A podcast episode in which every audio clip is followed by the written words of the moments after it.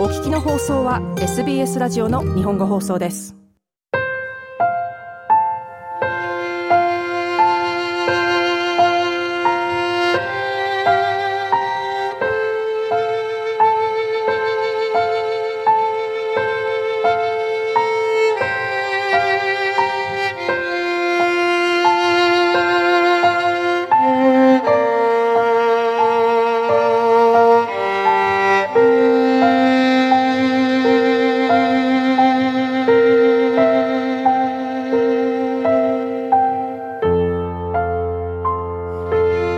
こんばんは。ビーバーオペラの時間がやってまいりました。プレゼンターの大竹彩子です。皆様、お元気でお過ごしでしょうか？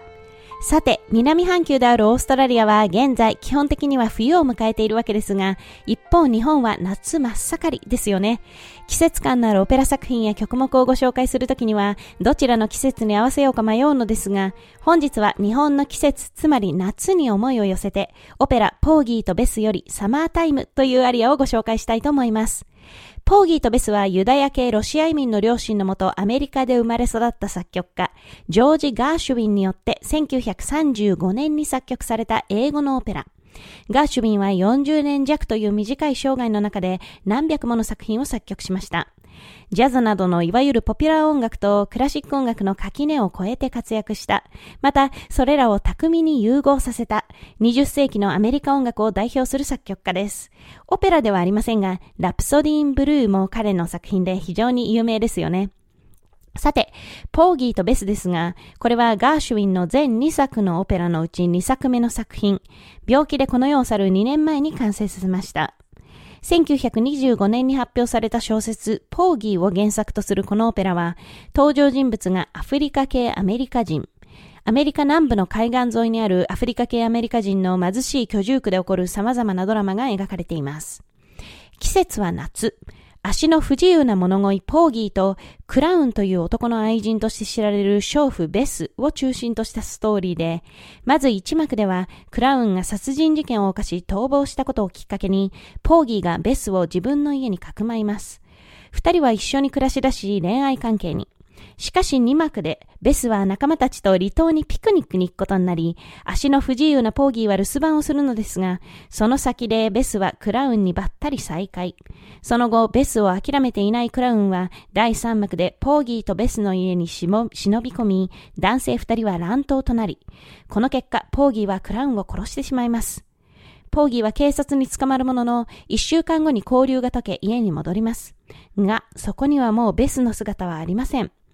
かねてから彼女を口説いていた麻薬ディーラーのスポーティンライフに、ポーギーは当分刑務所から出てこないよと信じ込まされたベスは、麻薬の力も相まって彼と意気投合。二人はニューヨークを目指してすでに街を去ったというのです。それを知ったポーギーは、ベスを取り戻すため自分もニューヨークに向かうと決心し、幕切れというお話です。賭け事や麻薬も絡んでいて、なかなかヘビーな筋書きですよね。そして本日お聞きいただくサマータイムですが、これは実はポーギーでもベスでもなく、町の漁師ジェイクの妻であるクララというキャラクターによって、第1幕の冒頭、序曲に続いて歌われるアリアです。自分の赤ちゃんを抱きながら歌う子守歌で、夏になれば暮らしは楽になる。あんたのパパはお金持ちで、ママは美人。だからほら、静かに泣かないで、と歌い。後半では、この子がいつか独り立ちする未来に思いを馳せ、それまでは何も心配いらない。パパとママがあんたを守ってあげるからね、と深い愛情を歌います。この曲だけを単独で聴いてももちろんジーンとくる歌詞なのですが、先ほど申し上げたオペラの筋書き、街の状況などを考えながら聴くとまた切なさが増すかもしれません。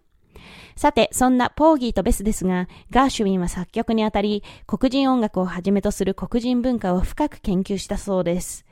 クラシック音楽と黒人音楽の融合、ジャズの要素もふんだんで、これまでこの番組でご紹介したオペラの音楽とはまた一線を画すように思いますが、当時の劇場で観客の耳にはどのように響いたのでしょうか？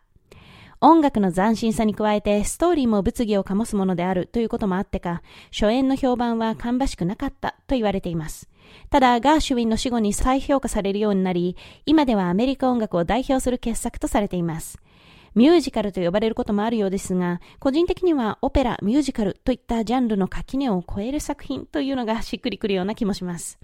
では、ポーギーとベスよりサマータイムをお聴きいただきましょう。ニューヨークのメトロポリタン歌劇場にて2019年に行われた最近のプロダクションからの音源で、クララ役は南アフリカ出身のソプラノゴルダ・シュルツ。それではまた次回の放送でお会いいたしましょう。SBS 日本語放送の Facebook ページで会話に加わってください。l i いいねを押してご意見ご感想をお寄せください。